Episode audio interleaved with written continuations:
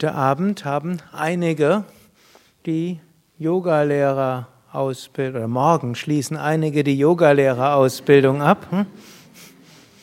Diejenigen, die die Yogalehrerausbildung morgen abschließen, können alle mal aufstehen.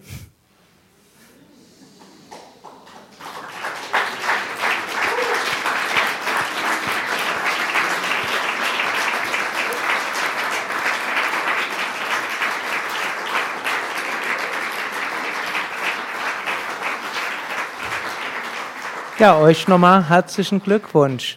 Ich glaube, das dürfte die größte Ausbildungsgruppe sein, die wir bisher bei Yoga Vidya haben. Eigentlich ist ja nicht eine Gruppe, sondern viele Gruppen. Zwei Jahres Ausbildung, vier Wochen Ausbildung, Teil der zwei Jahres Bausteinausbildung. Hm? In diesem Monat werden wir etwa 450 neuen Yoga Vidya Lehrern ein Zertifikat überreichen aus insgesamt etwa 40 verschiedenen Ausbildungsgruppen. Also fast halb so viel wie für den Rest, also fast genauso viel wie für den Rest des Jahres. Also es entsteht gerade eine machtvolle Gruppenenergie, mit der ihr dann in die Welt gehen könnt, um Yoga zu unterrichten und natürlich auch zu praktizieren. Und wo ich euch jetzt hm, mit etwas Abstand, manche in zwei Jahren öfters mal gesehen habe, manche jetzt in vier Wochen am Stück, manche viermal eine Woche gesehen habe, vielleicht habe ich ein bisschen melancholische Stimmung. Hm. Und am Abend vor dem, hm, vor der Zertifikatübergabe und dem Segen erzähle ich gerne ein paar Geschichten. Und das sind manchmal fröhlichere Geschichten und manchmal melancholischere Geschichten. Ich möchte euch vorwarnen, hm? es werden etwas melancholischere Geschichten sein. Und ich möchte vorher nochmal zitieren, was wir gerade gesungen haben. Bleibet hier.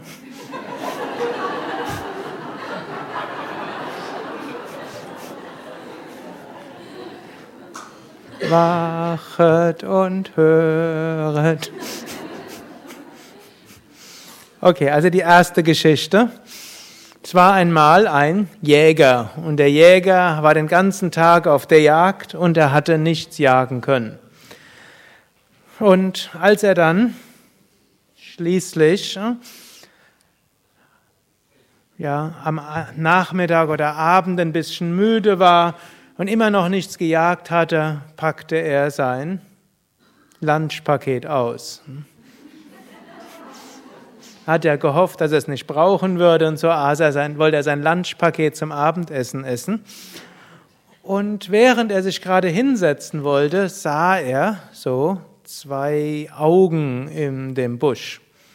Und er erkannte, dahinter war eine großartige Schönheit, schwarz, gelb, weiß gestreift. Er war jetzt aber keiner von der Sorte Zeitgenossen, die hm, nur in Schönheitsbewunderung erstarrt sind, sondern Fluchtkampfmechanismus aktiviert, Stresssymptom, Adrenalin wird ausgeschüttet, hm, verschiedene andere Stresshormone werden aktiviert, Herz schlägt schneller, Muskeln werden angespannt, Atem wird äh, wird verstärkt und äh, Schweißaussonderung entsteht mehr, die weniger Energie fließt in die Bauchorgane.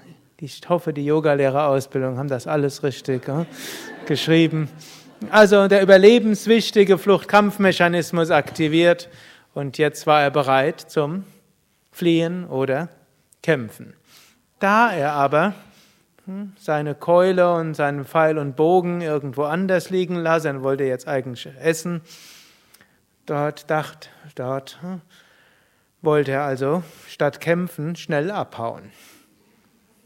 Gut, der Tiger, der eigentlich gehofft hatte, sein Lunchpaket jetzt ohne größere hm, Aufwand gleich verzehren zu können, das Lunchpaket, das sich dort friedvoll hingesetzt hatte, erkannte, dass er sich doch etwas anstrengen musste. Also Mensch beflügelt durch die Genialität des Fluchtkampfmechanismus, rannte schneller als jemals zuvor. Und Tiger rannte so schnell wie sonst auch immer. Jetzt zu den vielen unangenehmen Fakten des Universums gehört, Tiger ist schneller als Mensch. Und auch wenn Angst Flügel verleiht oder mindestens Adrenalin und Aktivierung des Sympathikus, hat das in diesem Fall nicht ausgereicht. Der Mensch wusste, gleich wird er vom Tiger eingeholt werden.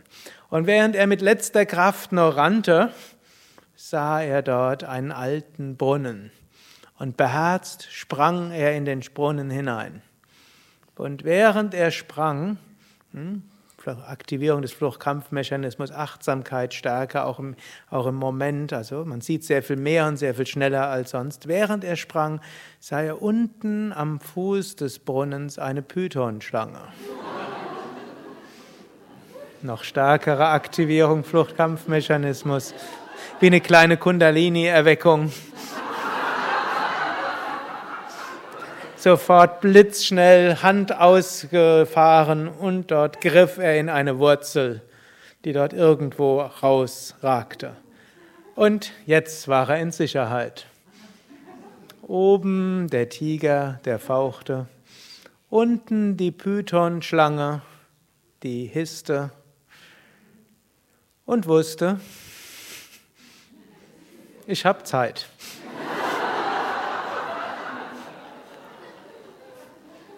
Sie war ja Kaltblüter.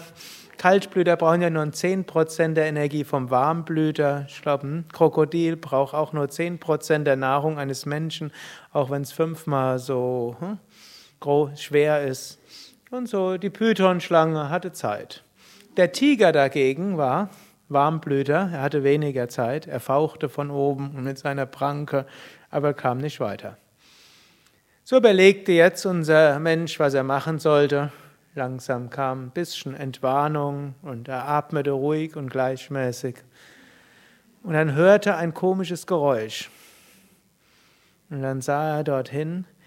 Hinter der Wurzel waren Ratten, eine schwarze und eine weiße Ratte.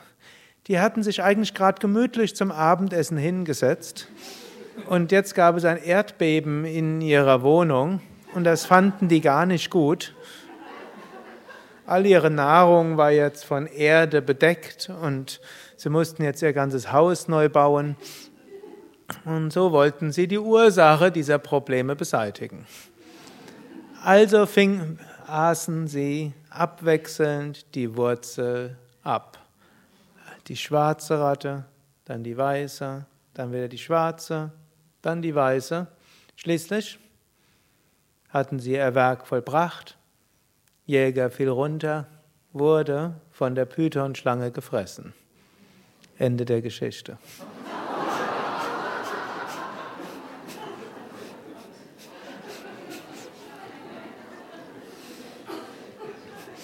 Und ihr lacht. Das ist die Geschichte von was? Die Geschichte unseres Lebens. Hm? Wir sind alle Jäger, wir jagen nach dem Glück. Und irgendwann stellen wir fest, jemand jagt uns. Und wer ist das? Die Zeit. Wir rennen vor der Zeit weg, halten uns an einer Wurzel fest. Die Wurzel ist unser Leben. Und unten wartet was? Die Pythonschlange, der Tod. Und was sind schwarze und weiße Ratten? Tag und Nacht, die langsam ein Stück von unserer Lebenswurzel wegfressen. Und irgendwann ist die durchgeschnitten, die Wurzel, und wir werden von dem Tod gefressen. Die Geschichte ist natürlich nur ein Teil unseres Lebens. Der andere Teil sagt, physischer Körper wird gefressen, aber etwas anderes bleibt übrig. Aber wenn wir uns auf der physischen Ebene allein befinden, dann ist das unsere Geschichte. Glücklicherweise ist Leben etwas mehrdimensionales. Aber ich erzähle euch noch eine andere Geschichte. Die ist übrigens noch unschöner als diese. Aber geht nicht weg während dieser Geschichte, denn danach kommen noch positivere. Es war einmal, das ist jetzt eine alte Geschichte von Krishna und Arjuna.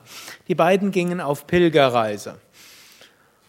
Und Krishna, Gott selbst, inkarniert auf dieser Welt und Arjuna, der große Held, die beiden gingen auf Pilgerreise und machten dafür eben ein bestimmtes Gelübde, nämlich sie werden nicht hm, irgendwelche Geld, Geld mitnehmen, sie werden keine Vorräte mitnehmen, mindestens keine größeren, und sie werden von dem leben, was die Menschen ihnen gaben. Und so gingen sie durch eine größere Steppe bzw. Wüste und dann wurden sie müde und Arjuna und Krishna sahen, da war unten ein Fluss. Und da sagte Krishna, äh, dann wäre, Arjuna hatte aber noch eine Frage gehabt. Bevor er dachte, jetzt sehen wir zwar den Fluss, aber jetzt brauchen wir uns nicht mehr weiter zu bemühen, gleich haben wir Wasser. Und dann fragte er noch Krishna, Krishna, erzähl mir doch mal, was ist Maya? Ihr habt alle von Maya gehört?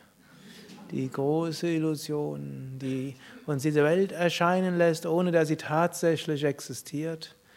Die tut das, obgleich die Welt göttlichen Ursprungs ist und Ausdruck Gottes ist, uns erscheint, als ob sie manchmal ohne Bedeutung ist, ohne Sinn ist, manchmal uns verzaubert und wir denken, sie müsste uns alles geben, im nächsten Moment erscheint, als ob sie uns alles wegnimmt, manchmal paradox erscheint, manchmal bösartig erscheint, manchmal großartig erscheint. Und dennoch bleibt sie die ganze Zeit Brahman, das Göttliche, unergründlich. Und Arjuna dachte, jetzt wo er schon mit Krishna unterwegs ist, kann er ihn doch auch mal fragen. Wenn man schon mal Gott neben sich laufen hat, hm, dann kann man ihn ja mal was Wichtiges fragen. Und Krishna schaute ihn erst ernst an, dann lächelnd und dann sagt er, geh mal runter und hol uns was Wasser. Ich bin ein bisschen müde, ich leg mich erst hin und mache Tiefenentspannung. Ich weiß nicht, ob autogenes Training oder Bodyscan oder klassische Yoga-Entspannung. Vermutlich einfach Nickerchen.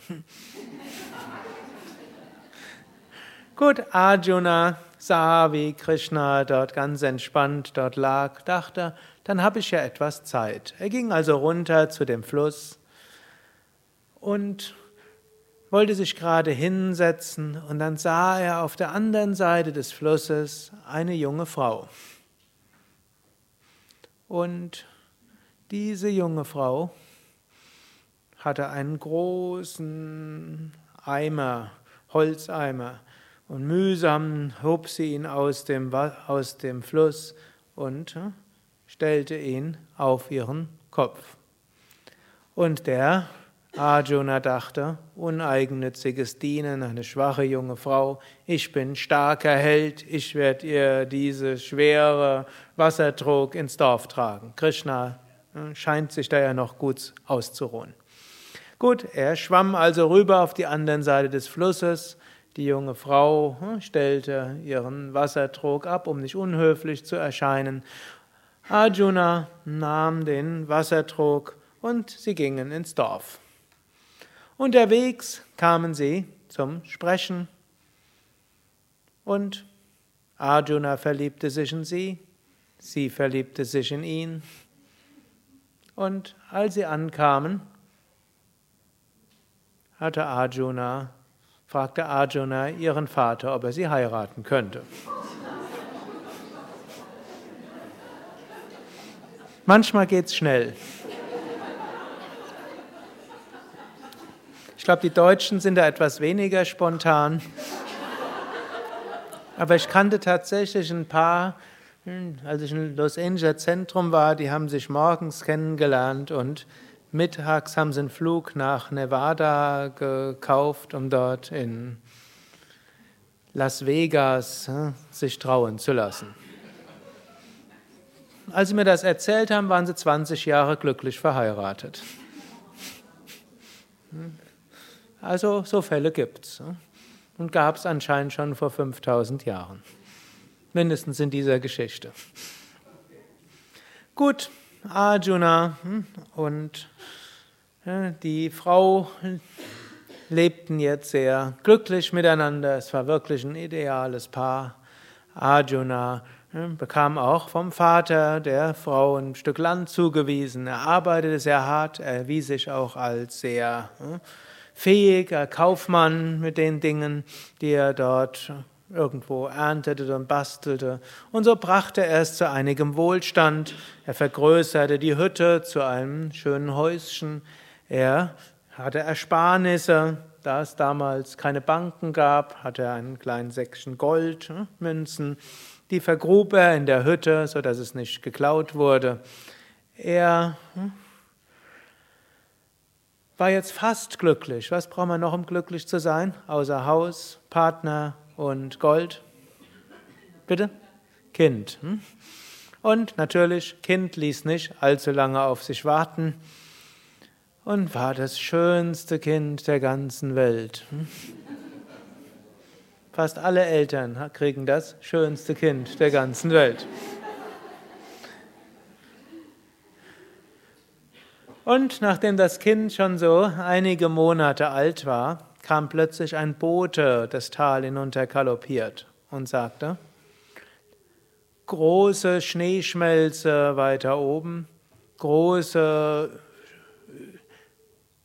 Wolkenbrüche, der Fluss tritt über die Ufer, ein Damm ist schon gebrochen, ist nur eine Frage der Zeit, wird das gesamte Dorf überschwemmt. Arjuna wusste, Haus wird verloren sein.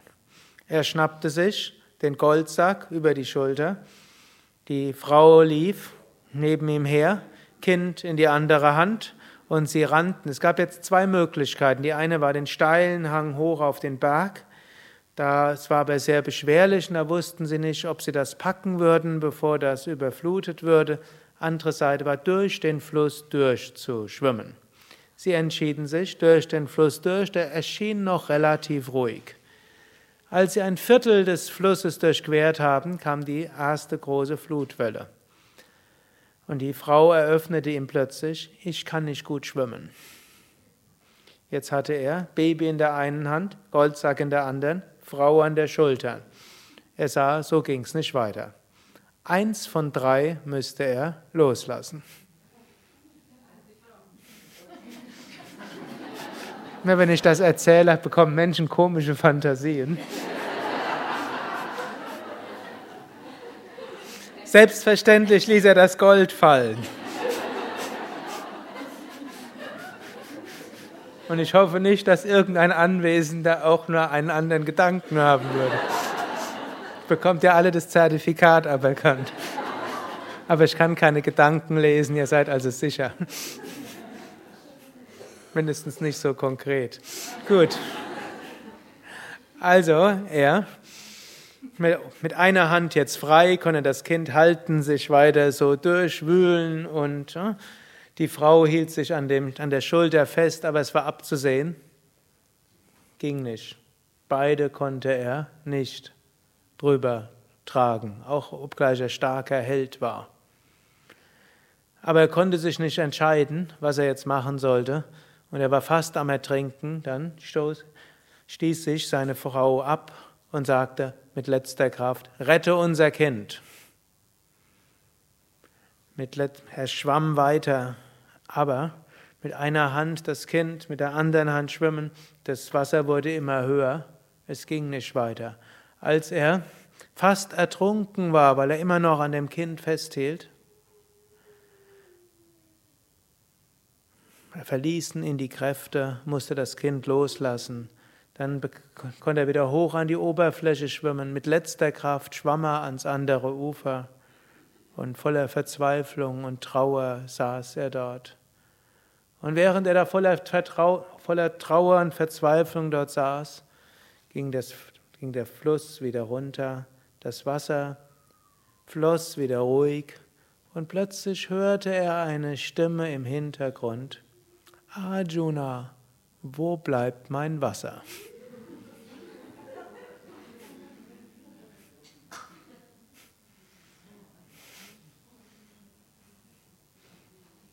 Müsste noch eine kleine Korrektur zur Geschichte machen. Eigentlich ist das Narada und nicht Arjuna, aber für diejenigen, die die Puranas äh, kennen.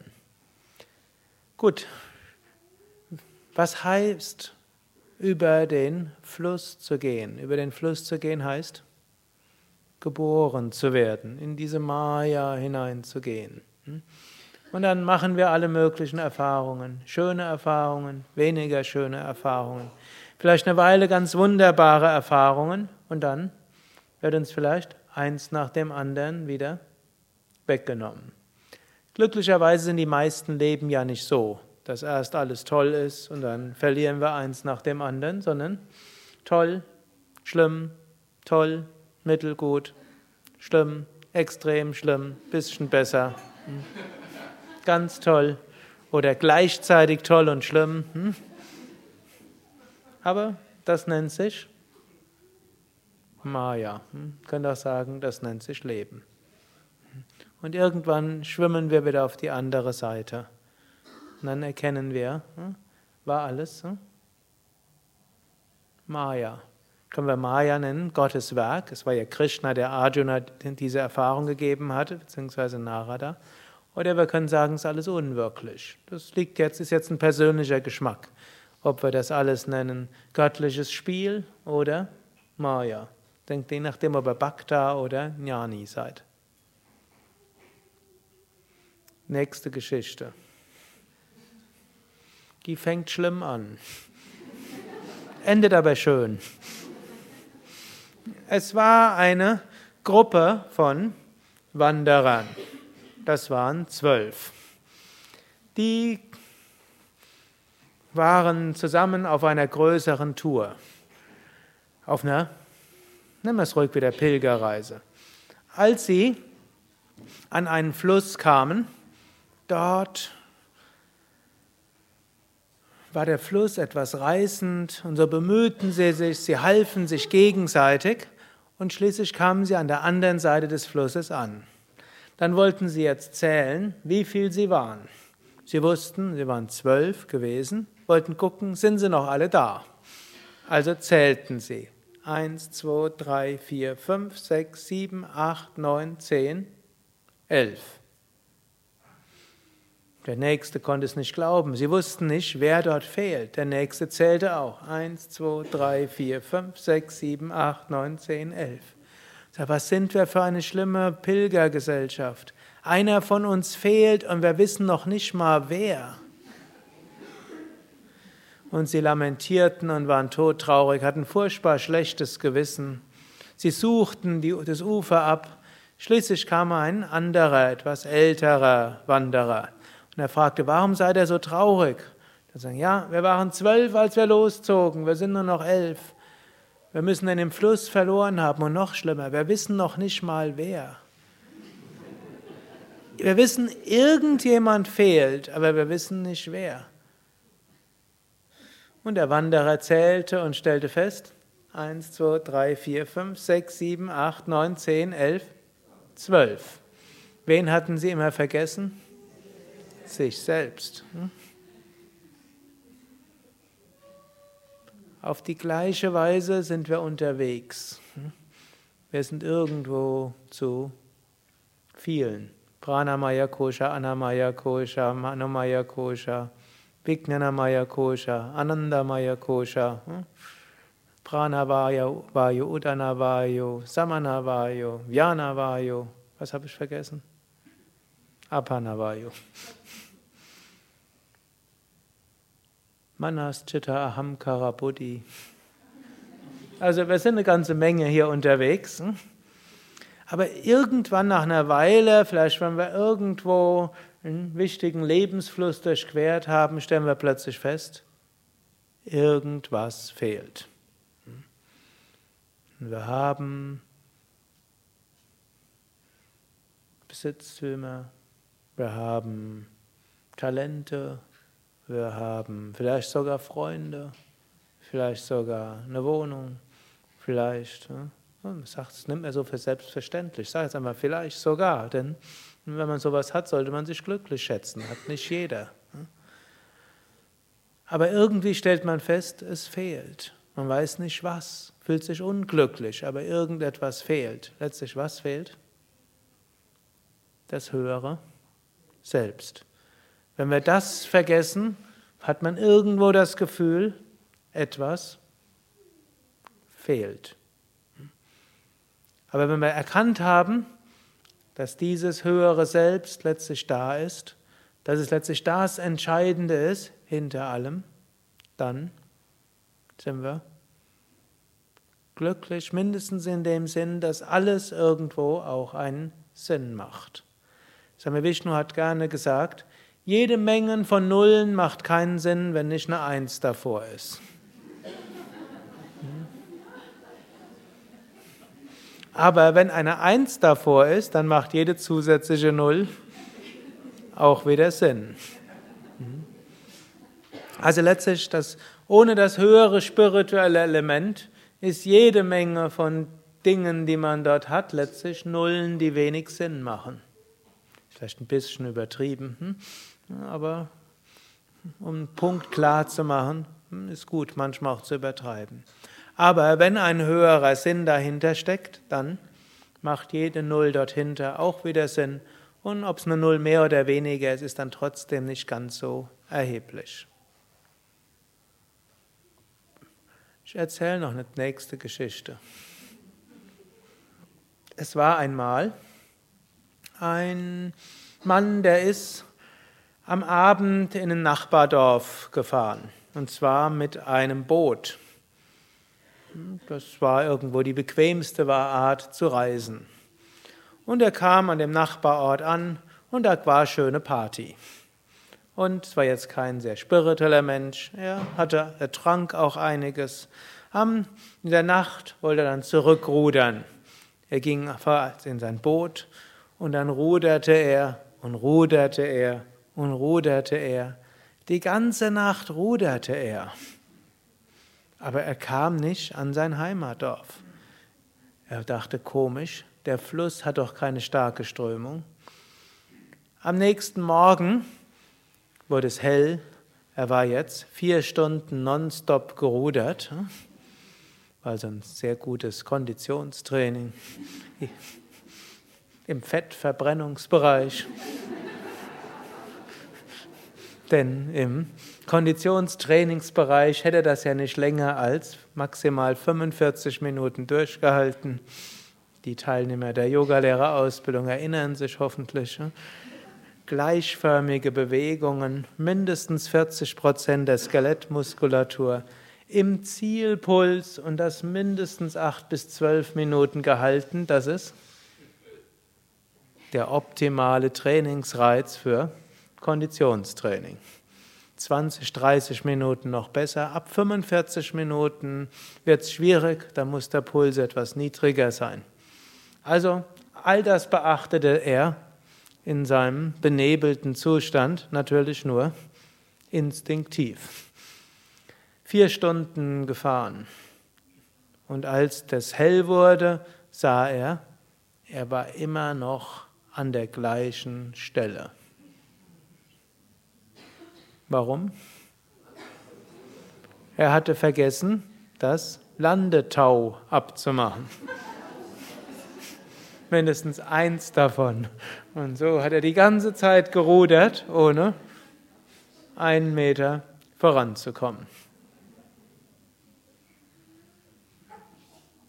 Diese Geschichte ist auch eine Geschichte, die wir haben können. Dieses Tau ist letztlich sind starke Verhaftungen. Und wir haben ja nicht nur ein Tau, wir haben viele Taue, Taue, Taus, Taue. Wir haben viele Taue. Und solange wir die Taue nicht lösen, können wir so rudern, so lange wie wir wollen. Wir werden nicht vorankommen. Es ist nicht sinnlos zu rudern, ohne voranzukommen. Trainingsreiz, Muskulatur.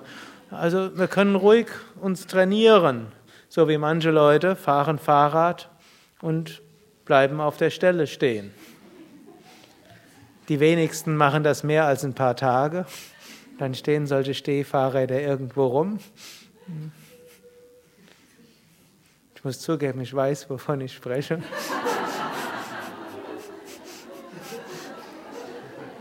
Mensch ist doch irgendwo gedacht, durch die Natur zu radeln und tatsächlich unterwegs zu sein als auf dem Stand.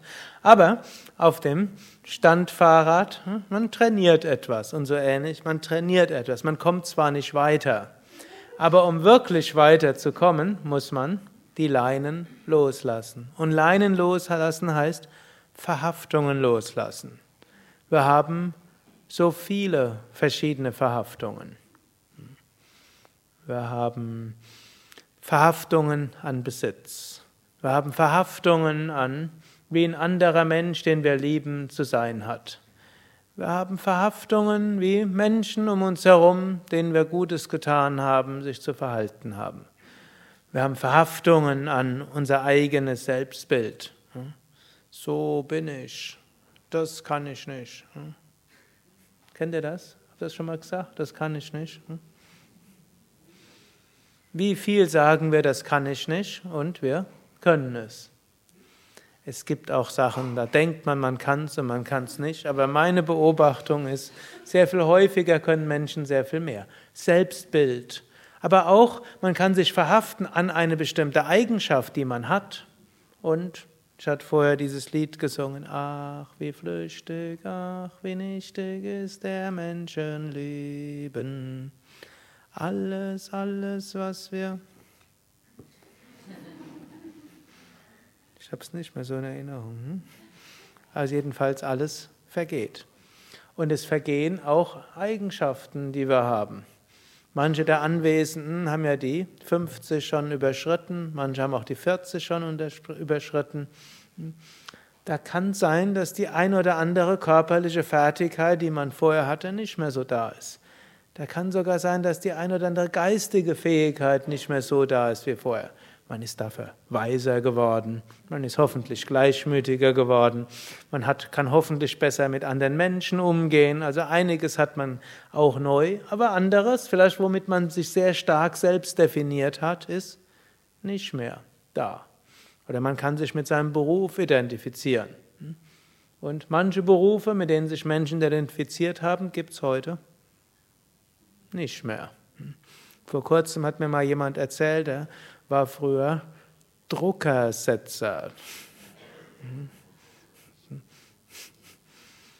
Und er hat seinen Beruf geliebt früher. Gibt es nicht mehr. Gut, also gab es schon nicht mal. Er war schon pensioniert, aber der hat schon die Zeit hinter sich, wo er aus einem sehr angesehenen, speziellen Handwerksberuf dort letztlich nichts, dort nichts mehr mitmachen konnte. Also es gilt, Leinen loszumachen und dann können wir voranfahren. Und solange wir noch nicht die Leinen losmachen können, dann rudern wir halt mit Leinen. Wir entwickeln die Kräfte, bis wir dann Kraft haben. Vielleicht das eine oder andere Tau reißt dann ja auch. Und die Analogie hat selbstverständlich starke Grenzen. Man kann das ein oder andere Tau loslassen und das nächste kann man behalten.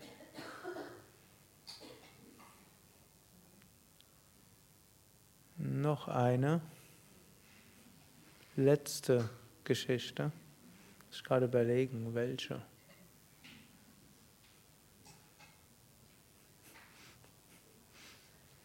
Es ist eine ganz verrückte Geschichte.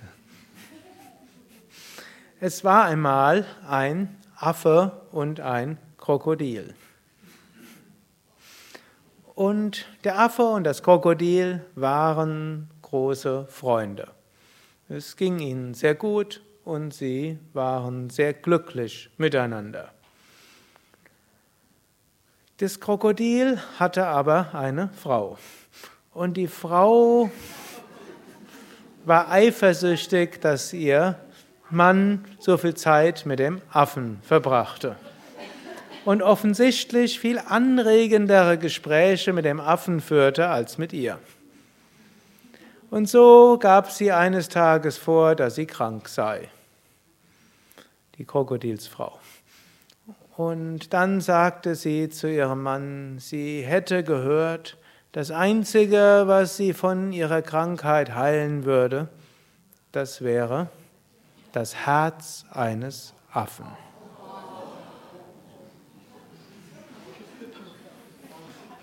Und unser armer Krokodilsmann wusste jetzt nicht, was er machen soll. Erst wies er das weit von sich, aber seine Frau weigerte sich, irgendetwas zu essen. Sie magerte ab.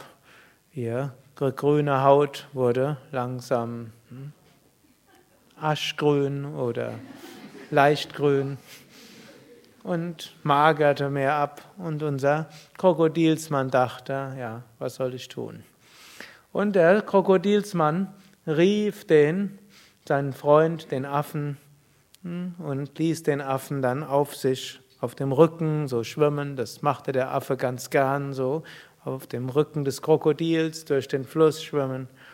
Und so in der Mitte des Flusses sagte das Krokodil, du, mein lieber Freund, ich muss dich jetzt leider umbringen, denn meine Frau braucht dein Herz, um wieder zu genesen. Der Affe Überleg einen Moment. Dann sag, schrecklich, erstmal ganz erschreckt, natürlich, dann auch wütend. Das war das Krokodil, dem, mit dem er so viele freundschaftliche Stunden gehabt hat, so viel für ihn auch getan hat in vielerlei Hinsicht, sich gegenseitig viel getan haben. Und jetzt will dieses Krokodil ihn umbringen. Demnächst, aber der Affe war schlau. Und dann sagt er, weißt du, das ist jetzt ein Problem, denn ich habe mein Herz oben auf dem Baum gelassen.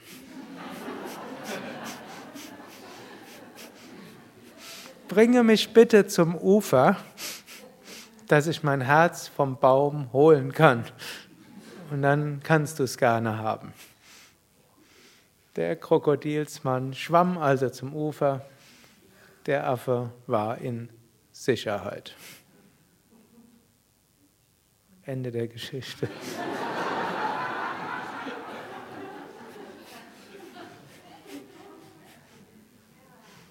Jetzt könnt ihr überlegen, was an Weisheit da drin steckt. Es gibt viele Ebenen der Interpretation, weniger schöne und schönere.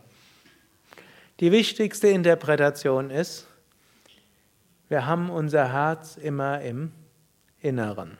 Und das bezieht sich jetzt natürlich nicht auf unser physisches Herz, sondern der größte Schatz ist letztlich Gott in uns.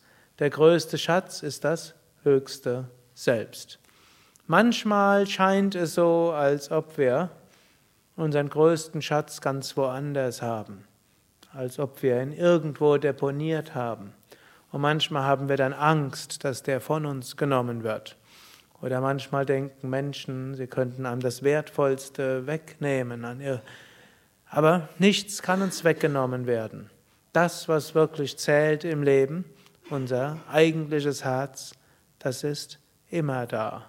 Und das bleibt, egal was von Besitz genommen wird, egal was an größeren und kleineren Katastrophen des Lebens geschieht, das, was wirklich zählt, bleibt immer mit uns. Ariam Tatsat.